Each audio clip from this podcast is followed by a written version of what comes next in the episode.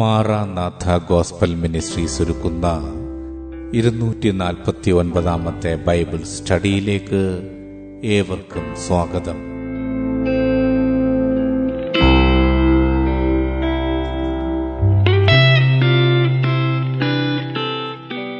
ശിഷ്യത്വം എന്ന വിഷയത്തിന്റെ നൂറ്റി അൻപത്തി ഒൻപതാം ഭാഗത്തെ ആസ്പദമാക്കി ശിഷ്യത്വത്തിലേക്ക് എന്ന വിഷയത്തിന്റെ അറുപത്തിമൂന്നാം ഭാഗമാണ് നിങ്ങൾ കേൾക്കുവാൻ പോകുന്നത്.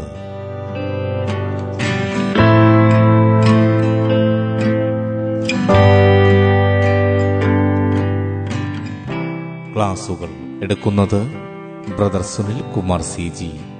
അന്വേഷണങ്ങൾക്ക് nine double four seven two zero double six eight zero.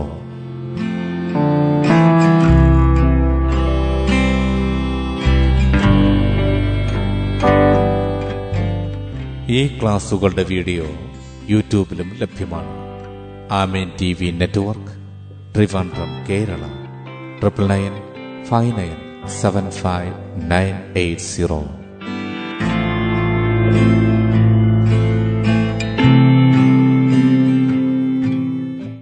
സൃഷ്ടാവായ ദൈവത്തിൻ്റെ അതിധന്യമായ നാമം വാഴ്ത്തപ്പെടുമാറാകട്ടെ. ശിഷ്യത്വത്തിലേക്ക് എന്ന വിഷയത്തോടുള്ള ബന്ധത്തിൽ ഒന്ന് പത്രോസ് രണ്ടാമത്തെ അധ്യായം ഒമ്പതാമത്തെ വാക്യത്തെ ആസ്പദമാക്കി ശിഷ്യന്മാർക്കുള്ള വാഗ്ദത്തം, അതിനുള്ള ബന്ധത്തിൽ ദേഹത്തിൽ നടക്കേണ്ട വിശുദ്ധീകരണം, അതാണ് ഇവിടെ നമ്മൾ വിചിന്തനം ചെയ്യാൻ കർത്താവിൽ ആഗ്രഹിക്കുന്നത്. ഒന്ന് പത്രോസ് രണ്ടിൻ്റെ ഒമ്പത്: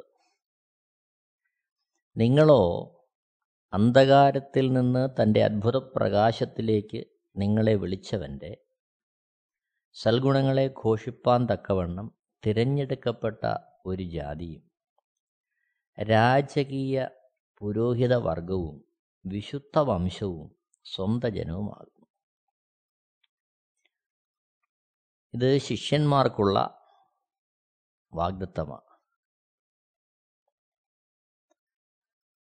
ശിഷ്യന്മാർ ലൂക്കോസരിത സുവിശേഷം ഒമ്പതാമത്തെ അധ്യായം ഇരുപത്തിമൂന്ന് ഇരുപത്തിനാല് വാക്യങ്ങളിൽ, പിന്നെ അവൻ എല്ലാവരോടും പറഞ്ഞത്, എന്നെ അനുഗമിപ്പാൻ ഒരുത്തൻ ഇച്ഛിച്ചാൽ അവൻ തന്നെത്താൻ നിഷേധിച്ച് നാൾതോറും തൻ്റെ ക്രൂശ് എടുത്തും കൊണ്ട് എന്നെ അനുഗമിക്കട്ടെ.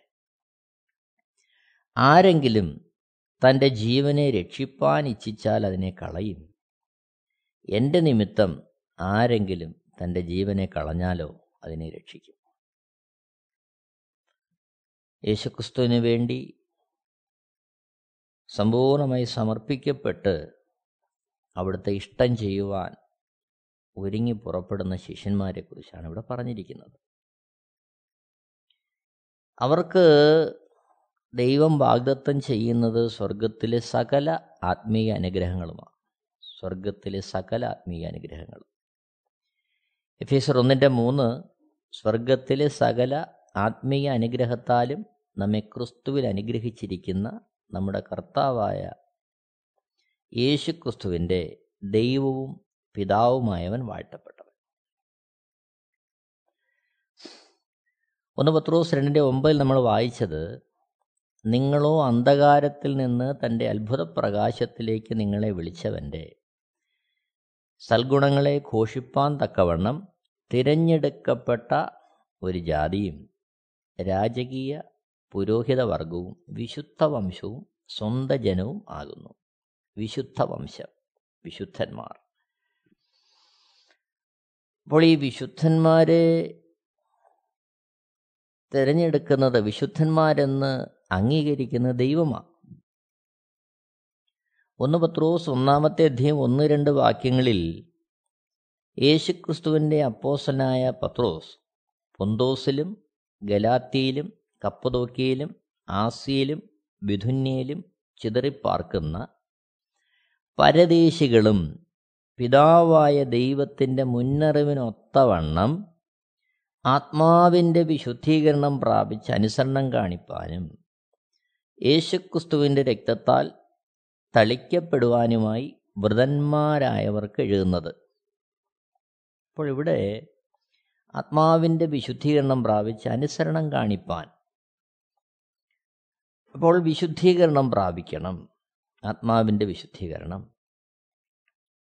കേവലം അതിലൊതുങ്ങുന്നില്ല. അവിടെ ആത്മാവിൻ്റെ വിശുദ്ധീകരണം തുടങ്ങി അത് നീങ്ങേണ്ടത് അനുസരണം കാണിക്കുന്നതിൽ.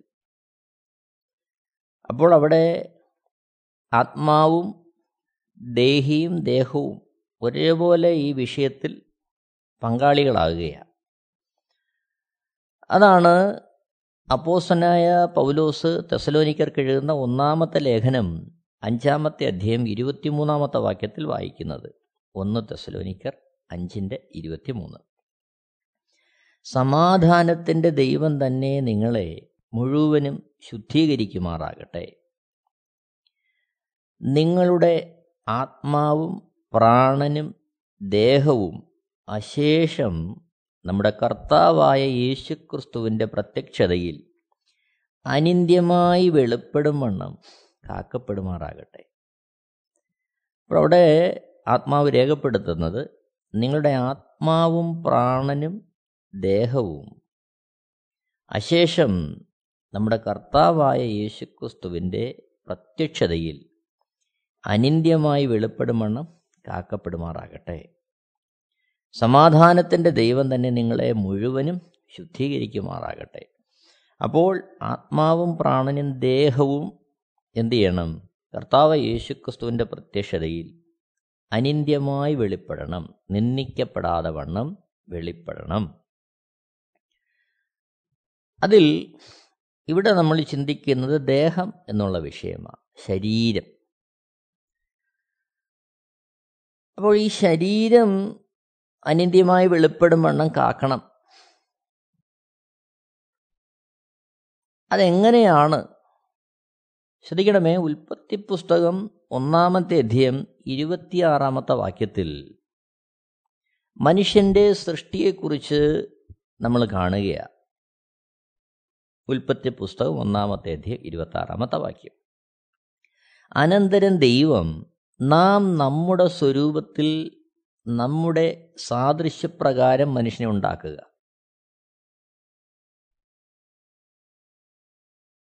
ദൈവം ദൈവത്തിൻ്റെ സ്വരൂപത്തിലും സാദൃശ്യത്തിലുമാണ് മനുഷ്യനെ ഉണ്ടാക്കിയത്. ഉൽപ്പത്തി രണ്ടിൻ്റെ ഏഴിൽ വായിക്കുന്നു, യഹോവയായ ദൈവം നിലത്തെ പൊടി കൊണ്ട് മനുഷ്യനെ നിർമ്മിച്ചിട്ട് അവൻ്റെ മൂക്കിൽ ജീവശ്വാസം ഊതി മനുഷ്യൻ ജീവനുള്ള ദേഹിയായി തീർന്നു.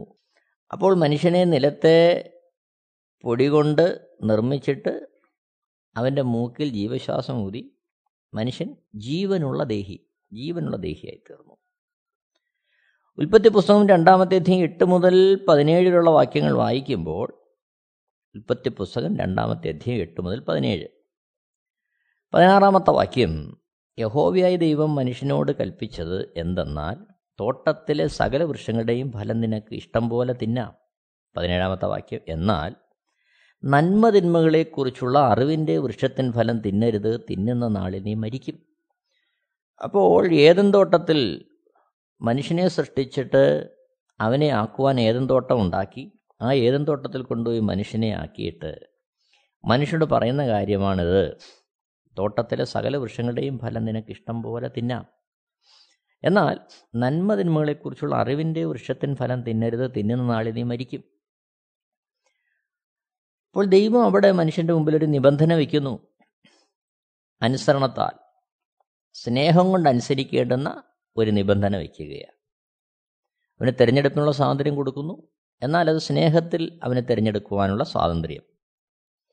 ഉൽപ്പത്തി പുസ്തകം മൂന്നാമത്തെ അധ്യായം ഒന്ന് മുതൽ ഏഴ് വരെയുള്ള വാക്യങ്ങൾ വായിക്കുമ്പോൾ, ഉൽപ്പത്തി പുസ്തകം മൂന്നാമത്തെ അധ്യായം ഒന്ന് മുതൽ ഏഴ് വരെ ആറാമത്തെ വാക്യത്തിൽ, ആ വൃക്ഷഫലം തിന്മാൻ നല്ലതും കാൺമാൻ ഭംഗിയുള്ളതും ജ്ഞാനം പ്രാപിപ്പാൻ കാമ്യവും എന്ന് സ്ത്രീ കണ്ടു, ഫലം പറിച്ച് തിന്നു, ഭർത്താവിനും കൊടുത്തു, അവനും തിന്നു.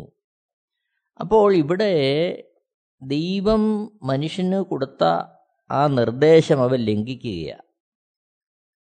ഉൽപ്പത്തി പുസ്തകം മൂന്നാമത്തെ ഒന്ന് മുതൽ വായിക്കുമ്പോൾ അവിടെ തന്ത്രപൂർവം പിശാച് സ്ത്രീയെ സമീപിച്ച് അവളെ വ്യതിചലിപ്പിക്കുന്നതായിട്ട് നമ്മൾ കാണുന്നു.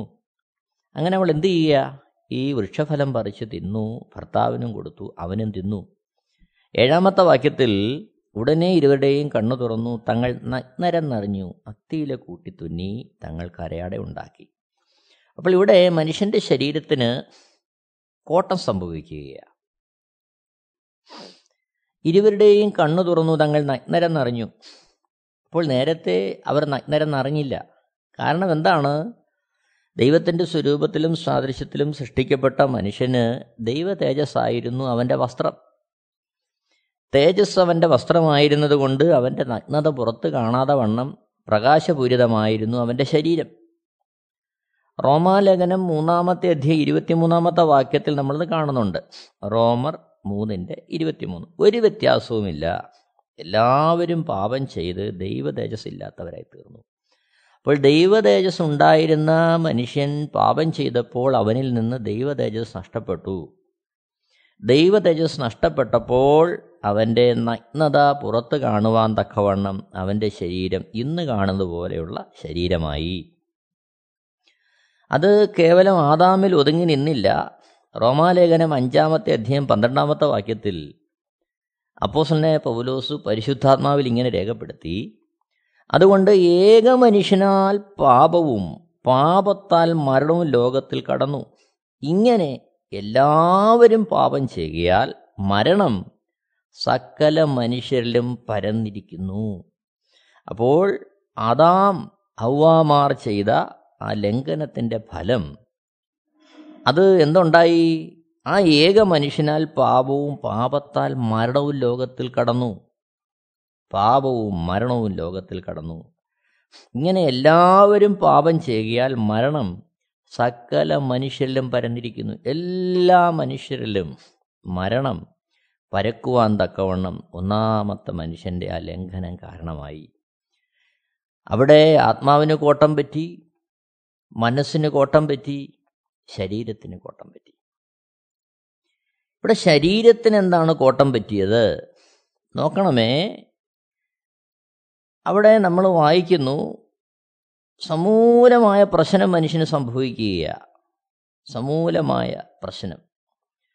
ഉൽപ്പത്തി പുസ്തകം മൂന്നാമത്തെ അധ്യായം പതിനാറ് മുതൽ പത്തൊമ്പതിലുള്ള വാക്യങ്ങൾ വായിക്കുമ്പോൾ, ഉൽപ്പത്തി പുസ്തകം മൂന്നാമത്തെ അധ്യായം പതിനാറ് മുതൽ പത്തൊമ്പത് വരെ, ചുരുക്കത്തിൽ അവിടെ എന്തു സംഭവിച്ചു? വേദനയും കഷ്ടതയും ഞെരുക്കവും പ്രയാസവും ഒക്കെ ഉണ്ടാകുവാൻ തക്കവണ്ണം മനുഷ്യൻ ശാപത്തിൻ്റെ കീഴിലായി. പാപം നിമിത്തം മനുഷ്യൻ ശാപത്തിൻ്റെ കീഴിലായി. വേദനയുണ്ടായി, കഷ്ടതയുണ്ടായി, ഞെരുക്കമുണ്ടായി, പ്രയാസമുണ്ടായി. ഇതൊക്കെ ഉണ്ടാകാൻ കാരണം എൻ്റെയും നിങ്ങളുടെയും പൂർവ്വപിതാവായ ഒന്നാമത്തെ മനുഷ്യൻ്റെ അനുസരണക്കേടാണ്. ഇന്ന് അനേകർ പ്രശ്നവും പ്രതികൂലവും ദുരിതങ്ങളും ഒക്കെ വരുമ്പം ഇങ്ങനെ ചോദിക്കാറുണ്ട്, മനുഷ്യൻ ചിന്തിക്കാറുണ്ട് സാധാരണ, എന്തിനാ എനിക്ക് ഇങ്ങനെയൊരു കഷ്ടതയുള്ള ജന്മം ദൈവം തന്നത്? എന്തിനാ ദൈവം എന്നെ ഇങ്ങനെയൊക്കെ പരീക്ഷിക്കുന്നത്? ശ്രദ്ധിക്കണമേ പ്രിയരെ, ദൈവം യഥാർത്ഥത്തിൽ അതായിരുന്നില്ല എന്നെയും നിങ്ങളെയും കുറിച്ചുള്ള ദൈവത്തിൻ്റെ പദ്ധതി. ദൈവത്തിൻ്റെ സ്വരൂപത്തിലും ദൈവത്തിൻ്റെ തേജസ്സിലുമാണ് ദൈവം മനുഷ്യനെ സൃഷ്ടിച്ചത്. എന്നാൽ അനുസരണക്കേടിനാൽ മനുഷ്യൻ എന്തു ചെയ്തു? ദൈവത്തിൻ്റെ സമ്പൂർണമായ സംരക്ഷണത്തിൽ നിന്ന് അവൻ തന്നെ സ്വയം പുറത്തു വന്നു. അവിടെ ദൈവമല്ല അതിന് കാരണം, മറിച്ച് എൻ്റെയും നിങ്ങളുടെയും പൂർവ്വപിതാവായ ഒന്നാമത്തെ മനുഷ്യൻ്റെ അനുസരണക്കേട് അതാണ് അതിന് കാരണമായി തീർന്നത്. നോക്കണം, ഉൽപ്പത്തി പുസ്തകം മൂന്നാമത്തെ അധ്യായം പതിനാറ് മുതൽ പത്തൊമ്പത് വരെയുള്ള വാക്യങ്ങൾ വായിക്കുമ്പോൾ പതിനാറാമത്തെ വാക്യത്തിൽ നമ്മളിങ്ങനെ കാണുകയാണ്, സ്ത്രീയോട് കൽപ്പിച്ചത്, ഞാൻ നിനക്ക് കഷ്ടവും ഗർഭധാരണവും ഏറ്റവും വർദ്ധിപ്പിക്കും, നീ വേദനയോടെ മക്കളെ പ്രസവിക്കും, നിന്റെ ആഗ്രഹം നിന്റെ ഭർത്താവിനോടാകും, അവൻ നിന്നെ ഭരിക്കും. പതിനേഴാമത്തെ വാക്യം, മനുഷ്യനോട് കൽപ്പിച്ചതോ, നീ നിന്റെ ഭാര്യയുടെ വാക്കനുസരിക്കുകയും തിന്നരുതെന്ന് ഞാൻ കൽപ്പിച്ച വൃക്ഷഫലം തിന്നുകയും ചെയ്തതുകൊണ്ട് നിന്റെ നിമിത്തം ഭൂമി ശപിക്കപ്പെട്ടിരിക്കുന്നു, നിന്റെ ആയുഷ്കാലമൊക്കെയും നീ കഷ്ടതയോടെ അതിൽ നിന്ന് അഹോവൃത്തി കഴിക്കും. പതിനെട്ടാമത്തെ വാക്യത്തിൽ, മുള്ളും പറക്കാരയും നിനക്ക് അതിൽ നിന്ന് മുളയ്ക്കും, വയലിലെ സസ്യം നിനക്ക് ആഹാരമാകും, പത്തൊമ്പതാമത്തെ വാക്യത്തിൽ, നിലത്ത് നിന്ന് നിന്നെ എടുത്തിരിക്കുന്നു, അതിൽ തിരികെ ചേരുവോളം മുഖത്തെ വിയർപ്പോടെ നീ ഉപജീവനം കഴിക്കും, നീ പൊടിയാകുന്നു, പൊടിയിൽ തിരികെ ചേരും. അപ്പോൾ ഇവിടെ പതിനേഴാമത്തെ വാക്യത്തിൽ നമ്മൾ കാണുന്നത്, മനുഷ്യനോട് കൽപ്പിച്ചതോ നീ നിന്റെ ഭാര്യയുടെ വാക്കനുസരിക്കുകയും തിന്നരുതെന്ന് ഞാൻ കൽപ്പിച്ച വൃക്ഷഫലം തിന്നുകയും ചെയ്തതുകൊണ്ട് നിന്റെ നിമിത്തം ഭൂമി ശപിക്കപ്പെട്ടിരിക്കുന്നു. നിന്റെ ആയുഷ്കാലമൊക്കെയും നീ കഷ്ടതയോടെ അതിൽ നിന്ന് അഹോവൃത്തി കഴിക്കും. അപ്പോൾ എന്നെ കേൾക്കുന്ന പ്രിയരെ, ഇന്ന് മാനവകുലം അനുഭവിക്കുന്ന സകല കഷ്ടതയുടെയും ദുരിതത്തിൻ്റെയും ഈ ഭാരത്തിൻ്റെയും പ്രയാസത്തിൻ്റെയും ഒക്കെ ഉറവിടം മറ്റൊന്നുമല്ല, എൻ്റെയും നിങ്ങളുടെയും പൂർവ്വപിതാവായ ഒന്നാമത്തെ മനുഷ്യൻ ദൈവത്തോട് അനുസരണക്കേട് കാണിച്ചതാണ്. അതുകൊണ്ട് ശരീരത്തിന് എന്തുണ്ടായി? വേദനയുണ്ടായി, കഷ്ടതയുണ്ടായി, ഞെരുക്കമുണ്ടായി, പ്രയാസമുണ്ടായി, രോഗമുണ്ടായി, പല തരത്തിലുള്ള പ്രശ്നങ്ങൾ സംഭവിച്ചു. ഈ ശരീരത്തിന് സംഭവിച്ച അപചയം, വീഴ്ച എന്താണെന്ന് പരിശുദ്ധാത്മാവിൽ അപ്പോസ്തലനായ പൗലോസ് രേഖപ്പെടുത്തുന്നുണ്ട്. കൊരിന്ത്യർക്ക് എഴുതുന്ന ഒന്നാമത്തെ ലേഖനം പതിനഞ്ചാമത്തെ അധ്യായം മുപ്പത്തി അഞ്ച് മുതൽ അമ്പത്തിയേഴ് വരെയുള്ള വാക്യങ്ങളിൽ അത് വളരെ വ്യക്തമായിട്ട് പൗലോസ് രേഖപ്പെടുത്തുന്നു. ഒന്ന് കൊരിന്ത്യർ പതിനഞ്ചാമത്തെ അധ്യായം മുപ്പത്തി അഞ്ച് മുതൽ അമ്പത്തേഴ്. അതിൻ്റെ രത്നച്ചുരുക്കം ഇതാണ്: ശരീരത്തിന് എന്തു സംഭവിച്ചു? ഭൗമ ശരീരമായി. അതായത് സ്വർഗീയമായ ശരീരം നൽകപ്പെട്ട മനുഷ്യൻ അത് ഭൗമ ശരീരമായി. ദൈവത്തിൻ്റെ സ്വരൂപത്തിലും സാദൃശ്യത്തിലും സൃഷ്ടിക്കപ്പെട്ട മനുഷ്യൻ അവൻ പാപത്താൽ വീണുപോയപ്പോൾ അവൻ്റെ ശരീരം തേജസ് നഷ്ടപ്പെട്ടപ്പോൾ അത് ഭൗമ ശരീരമായി. അതുകൊണ്ടാണ് എന്ത് ചെയ്യുന്നത്? അത് പൊടിയിൽ ചേരുന്നത്.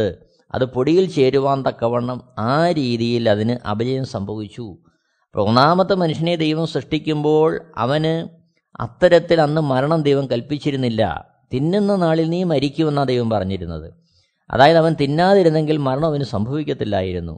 അവൻ ദൈവത്തിൻ്റെ സ്വരൂപത്തിൽ അവൻ അങ്ങനെ വിരാജിക്കാൻ കഴിയുമായിരുന്നു. അവിടെ തന്നെ അവർക്ക് ദൈവം വാഗ്ദത്വം കൊടുത്തിരുന്നു, നിങ്ങൾ സന്താനപുഷ്ടിയുള്ളവരായി പെരുകുവാൻ. അപ്പോൾ ഒന്നാമത്തെ മനുഷ്യൻ പാപത്താൽ വീണുപോയിരുന്നില്ല എങ്കിൽ അതേ തേജസ്സിലുള്ള മനുഷ്യന്മാർ ആയിരുന്നേനെ സൃഷ്ടിക്കപ്പെടുന്നത്. എന്നാൽ എന്തു സംഭവിച്ചു? പാപത്താൽ വീണുപോയപ്പോൾ ശരീരം എങ്ങനെയായിത്തീർന്നു? ഭൗമ ശരീരമായി തീർന്നു. ദ്രവത്വമുള്ളതായി, ദ്രവിച്ചു പോകുന്നത്, അപമാനമുള്ളതായി, ബലഹീനതയുള്ളതായി, പ്രാകൃത ശരീരമായി, ക്ഷയമുള്ള ശരീരമായി, മർത്യമായ ശരീരമായി. അപ്പോൾ ശരീരത്തിന് ആകെപ്പാടെ കുഴപ്പമായി. പക്ഷേ അതിൻ്റെ കുഴപ്പത്തിൻ്റെ കാരണം ദൈവത്തിൻ്റെ ആത്മാവ് അവനിൽ നഷ്ടപ്പെട്ടു പോയി എന്നുള്ളതാണ് അതിൻ്റെ വിഷയം. അപ്പോൾ ശരീരത്തിന് സംഭവിച്ച വിഷയം ഭൗമശരീരമായി, ദ്രവത്വമുള്ള ശരീരമായി, അപമാനമുള്ള ശരീരമായി, ബലഹീനതയുള്ള, പ്രാകൃതമായ, ക്ഷയമുള്ള, മർത്യമായ ശരീരമായി മാറി. അപ്പോൾ തേജസ് നഷ്ടപ്പെട്ടു.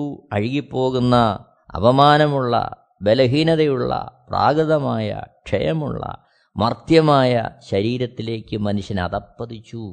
ദൈവ തേജസ് നഷ്ടപ്പെട്ടപ്പോൾ മനുഷ്യൻ അത്തരത്തിൽ അവൻ്റെ ശരീരം അതപ്പതിച്ചു. അപ്പോൾ ഇതിൻ്റെ അടിസ്ഥാന കാരണം ആത്മാവ് നഷ്ടപ്പെട്ടു എന്നുള്ളതാണ്. അതാണ് അതിൻ്റെ വിഷയം. ദൈവ തേജസ് നഷ്ടമായി. റോമാലേഖനം മൂന്നിൻ്റെ ഇരുപത്തി മൂന്നിൽ ഒരു വ്യത്യാസവുമില്ല, എല്ലാവരും പാപം ചെയ്ത് ദൈവ തേജസ് ഇല്ലാത്തവരായി തീർന്നു. തിന്നുന്ന നാളിൽ നീ മരിക്കും എന്ന് പറഞ്ഞപ്പോൾ അവനിൽ നിന്ന് സംഭവിച്ചത്, ദൈവം അവൻ്റെ ഉള്ളിലാക്കിയിരുന്ന പരിശുദ്ധാത്മാവ് അവനിൽ നിന്ന് നഷ്ടമായി. പരിശുദ്ധാത്മാവിൽ നഷ്ടമായി. ആ പരിശുദ്ധാത്മാവ് നഷ്ടമായതാണ് ഈ പ്രശ്നത്തിനെല്ലാം കാരണം. അപ്പോൾ ഇതിന് പരിഹാരം വരണമെങ്കിൽ ഈ പരിശുദ്ധാത്മാവ് വീണ്ടും വരണം. ആത്മാവിൻ്റെ കാര്യത്തിലും ദേഹിയുടെ കാര്യത്തിലും സംഭവിച്ചതുപോലെ ശരീരത്തിൻ്റെ കാര്യത്തിലും പരിശുദ്ധാത്മാവ് മാത്രമേ ഉള്ളൂ പരിഹാരം. ദൈവത്തിൻ്റെ ആത്മാവ് നഷ്ടപ്പെട്ടു. ആത്മാവ്, മനുഷ്യാത്മാവ് ദുർബലമായി. തന്നിമിത്തം മനസാക്ഷി ദുർബലമായി. മനസ്സ് ദൈവത്താൽ നിയന്ത്രിക്കപ്പെടുന്നതിന് പകരം ലോകത്താൽ നിയന്ത്രിക്കപ്പെടാൻ തുടങ്ങി കാഴ്ചയാൽ. അങ്ങനെയെല്ലാം കോട്ടം സംഭവിച്ചു. അതിനോടൊപ്പം ശരീരത്തിന് ഈ രീതിയിലുള്ള അപജയം സംഭവിച്ചു. ഇതെല്ലാം ഇതിൻ്റെ എല്ലാം അടിസ്ഥാന കാരണം ആത്മാവ്, ദൈവം അവനിൽ നൽകിയിരുന്ന പരിശുദ്ധാത്മാവ് നഷ്ടമായി. അതാണ് വിഷയം. അപ്പോൾ ശരീരത്തിൻ്റെ കാര്യത്തിലാണെങ്കിലും പരിഹാരം വരണമെങ്കിൽ പരിശുദ്ധാത്മാവ് എന്ന ദാനം മനുഷ്യന് ലഭിച്ചേ മതിയാകൂ. ദൈവം ഇനി അത് ദാനമായി കൊടുത്തേ മതിയാവൂ. കാരണം ഒന്നാമത്തെ മനുഷ്യനിൽ ദൈവം അവൻ്റെ മൂക്കിൽ ജീവശ്വാസമൂതി അവനു അവനെ ജീവനുള്ള ദേഹിയാക്കി തീർത്തു. എങ്കിൽ അനുസരണക്കേടിനാൽ ആ ആത്മാവിന് നഷ്ടമായി. ഇനി എന്ത് ലഭിക്കണം?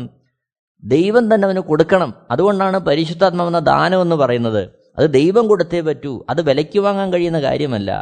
നമ്മുടെ സ്വന്തമായ അധ്വാനം കൊണ്ടോ പ്രയത്നം കൊണ്ടോ യാതൊന്നും കൊണ്ടോ ദൈവത്തിൻ്റെ ആത്മാവിനെ നമുക്ക് തിരികെ പ്രാപിക്കാൻ കഴിയുകയില്ല. അതുകൊണ്ടാണ് പരിശുദ്ധാത്മാവിൻ്റെ ദാനമെന്ന് പറയുന്നത്.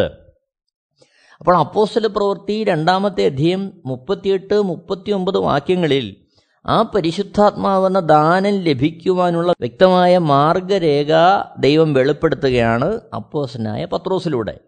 നമ്മളിവിടെ കാണുന്നു അപ്പോസ്തല പ്രവൃത്തികൾ രണ്ടാമത്തെ അധ്യായം മുപ്പത്തിയെട്ട് മുപ്പത്തൊമ്പത് വാക്യങ്ങളിൽ പത്രോസ് അവരോട്, നിങ്ങൾ മാനസാന്തരപ്പെട്ട് നിങ്ങളുടെ പാപങ്ങളുടെ മോചനത്തിനായി ഓരോരുത്തൻ യേശുക്രിസ്തുവിൻ്റെ നാമത്തിൽ സ്നാനം ഏൽപ്പീൻ, എന്നാൽ പരിശുദ്ധാത്മാവ് എന്ന ദാനം ലഭിക്കും. മുപ്പത്തിയൊമ്പതാമത്തെ വാക്യത്തിൽ വാഗ്ദത്തം നിങ്ങൾക്കും നിങ്ങളുടെ മക്കൾക്കും നമ്മുടെ ദൈവമായ കർത്താവ് വിളിച്ചു വരുത്തുന്ന ദൂരസ്ഥന്മാരായ ഏവർക്കും ഉള്ളതല്ലോ എന്ന് പറഞ്ഞു. അപ്പോൾ ഇത് പരിശുദ്ധാത്മാവെന്ന ദാനം ലഭിക്കുവാൻ മാനസാന്തരപ്പെടണം. മാനസാന്തരപ്പെട്ട് എന്ത് ചെയ്യണം? പാപങ്ങളുടെ മോചനത്തിനായി എന്ത് ചെയ്യണം? ഓരോരുത്തൻ യേശുക്രിസ്തുവിൻ്റെ നാമത്തിൽ സ്നാനമേൽക്കണം. പാപമോചനത്തിനായാണ് സ്നാനമേൽക്കുന്നത്. അതിൻ്റെ ആ ഒരവസ്ഥയിലേക്ക് മനുഷ്യനെ നയിക്കുന്നത് മാനസാന്തരം എന്നുള്ള അനുഭവമാണ്. മാനസാന്തരപ്പെട്ടതിന് ശേഷമാണ് പാപങ്ങളുടെ മോചനത്തിനായി എന്ത് ചെയ്യുന്നത്? യേശുക്രിസ്തുവിൻ്റെ നാമത്തിൽ സ്നാനമേൽക്കുന്നത്. അപ്പോഴാണ് എന്ത് ചെയ്യുന്നത്? പരിശുദ്ധാത്മാവെന്ന ദാനത്തെ ലഭിക്കുന്നത്. ഇത് ആർക്കാണ്? വാഗ്ദത്തം നിങ്ങൾക്കും നിങ്ങളുടെ മക്കൾക്കും നമ്മുടെ ദൈവമായ കർത്താവ് വിളിച്ചു വരുത്തുന്ന ദൂരസ്ഥന്മാരായ ഏവർക്കും ഉള്ളതല്ലോ എന്ന് പറഞ്ഞു. അപ്പോൾ ദൈവം വിളിച്ചു വരുത്തുന്ന, അതായത് ഈ മാനസാന്തരത്തിലേക്കും സ്നാനത്തിലേക്കുമൊക്കെ ആരാ വിളിച്ചു വരുത്തേണ്ടത്? ദൈവമായ കർത്താവാണ് വിളിച്ചു വരുത്തേണ്ടത്. അത് മനുഷ്യനല്ല വിളിച്ചു വരുത്തുന്നത്. എന്നാൽ സുവിശേഷ ഘോഷണം മനുഷ്യനെ ഭരമേൽപ്പിച്ചിരിക്കുന്നു. ആ മനുഷ്യനെ സുവിശേഷ ഘോഷണം ഭരമേൽപ്പിച്ചിരിക്കുമ്പോൾ അതിലേക്ക് വിളിച്ചു വരുത്തുന്നത്, അതിലേക്ക് ആകർഷിക്കുന്നത്, അതിലേക്ക് നയിക്കുന്നത്, ഒരു വ്യക്തി അതിലേക്ക് കൊണ്ട് എത്തിക്കുന്നത് ദൈവമായ കർത്താവാണ്. ദൈവമായ കർത്താവ് തന്നെ അത് ചെയ്തെങ്കിൽ മാത്രമേ അത് ഫലപ്രാപ്തിയിലേക്ക് വരൂ.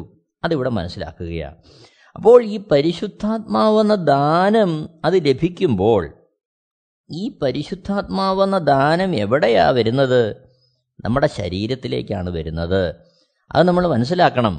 ഈ ആത്മാവ്, പരിശുദ്ധാത്മാവ് വരുന്നത്, കുടികൊള്ളുന്നത് അത് നമ്മുടെ ശരീരത്തിലാണ്, നമ്മളിലാണ് വസിക്കുന്നത്.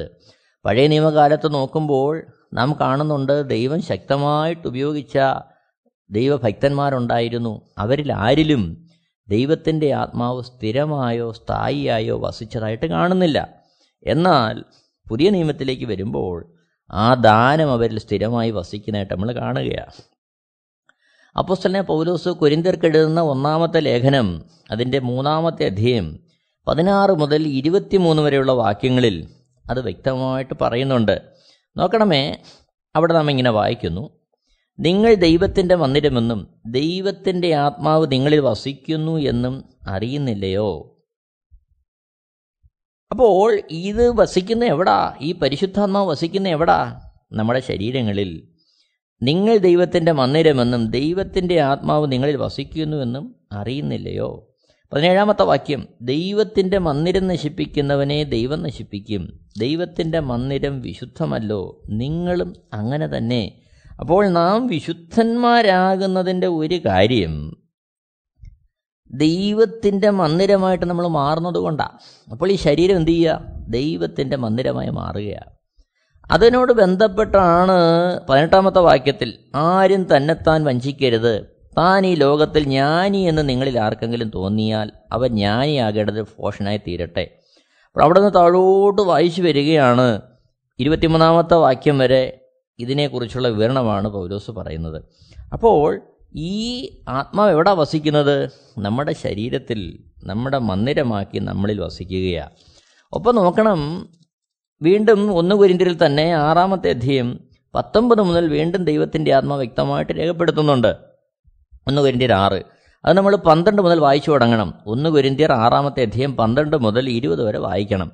അവിടെ ശരീരത്തിൻ്റെ പോഷണത്തിനായിട്ട് ആഹാരം ഉപയോഗിക്കുന്നതിനെക്കുറിച്ചും അതോടൊപ്പം ഈ ശരീരം കൊണ്ട് ചെയ്യുന്ന പ്രവൃത്തികളെക്കുറിച്ചും വിവരിക്കുകയാണ്. അതിനുള്ള ബന്ധത്തിൽ പറയുന്നു, നാം ആഹാരം കഴിക്കുന്നതിനെക്കുറിച്ചുള്ള കാര്യം, അതിനകത്ത് ദൈവം നമുക്ക് തരുന്ന ആ സ്വാതന്ത്ര്യത്തെക്കുറിച്ച് പറയുന്നു. എന്നാൽ അതേസമയം ഈ ശരീരം കൊണ്ട് നാം ദുഷ്കർമ്മങ്ങൾ ചെയ്യരുത്, വ്യഭിചാരം പോലെയുള്ള യാതൊരു ദൈവവിരുദ്ധമായ കാര്യങ്ങളും ചെയ്യരുത് എന്നുള്ള കാര്യം അപ്പോസ്തലനായ പൗലോസ് അവിടെ ഓർപ്പിക്കുകയാണ്. ഒന്ന് കൊരിന്ത്യർ ആറാമത്തെ അധ്യായം പത്ത് പന്ത്രണ്ട് മുതൽ ഇരുപത് വരെ പന്ത്രണ്ട് മുതൽ ഇരുപത് വരെ അവിടെ പത്തൊമ്പതാമത്തെ വാക്യത്തിൽ നമ്മൾ വായിക്കുന്നു, ദൈവത്തിൻ്റെ ദാനമായി നിങ്ങളിരിക്കുന്ന പരിശുദ്ധാത്മാവിൻ്റെ മന്ദിരമാകുന്നു നിങ്ങളുടെ ശരീരമെന്നും നിങ്ങളെ വിലയ്ക്ക് വാങ്ങിയിരിക്കിയാൽ നിങ്ങൾ താന്താങ്ങൾക്കുള്ളവരല്ല എന്നും അറിയുന്നില്ലയോ? ആകയാൽ നിങ്ങളുടെ ശരീരം കൊണ്ട് ദൈവത്തെ മഹത്വപ്പെടുത്തുവിൻ. അതുകൊണ്ട് എന്ത് ചെയ്യണം? ദൈവത്തിൻ്റെ ദാനമായി നമ്മളിരിക്കുന്ന പരിശുദ്ധാത്മാവിൻ്റെ മന്ദിരമാകുന്നു നമ്മുടെ ശരീരം. അവിടെ തന്നെ പറയുന്നു, നിങ്ങളെ വിലയ്ക്ക് വാങ്ങിയിരിക്കിയാൽ നിങ്ങൾ താന്താങ്ങൾക്കുള്ളവരല്ല, എന്നാൽ നമുക്കുള്ളവരല്ല. അതുകൊണ്ട് എന്താ പറയണേ? നിങ്ങളുടെ ശരീരം കൊണ്ട് എന്ത് ചെയ്യണം? ദൈവത്തെ മഹത്വപ്പെടുത്തണം. നമ്മുടെ ശരീരം കൊണ്ട് എന്ത് ചെയ്യുക? ദൈവത്തെ മഹത്വപ്പെടുത്തുക. അത് വളരെ വ്യക്തമായിട്ട് ഇവിടെ പൗലോസ് നമുക്ക് വേണ്ടി രേഖപ്പെടുത്തുക ആത്മാവിനാൽ.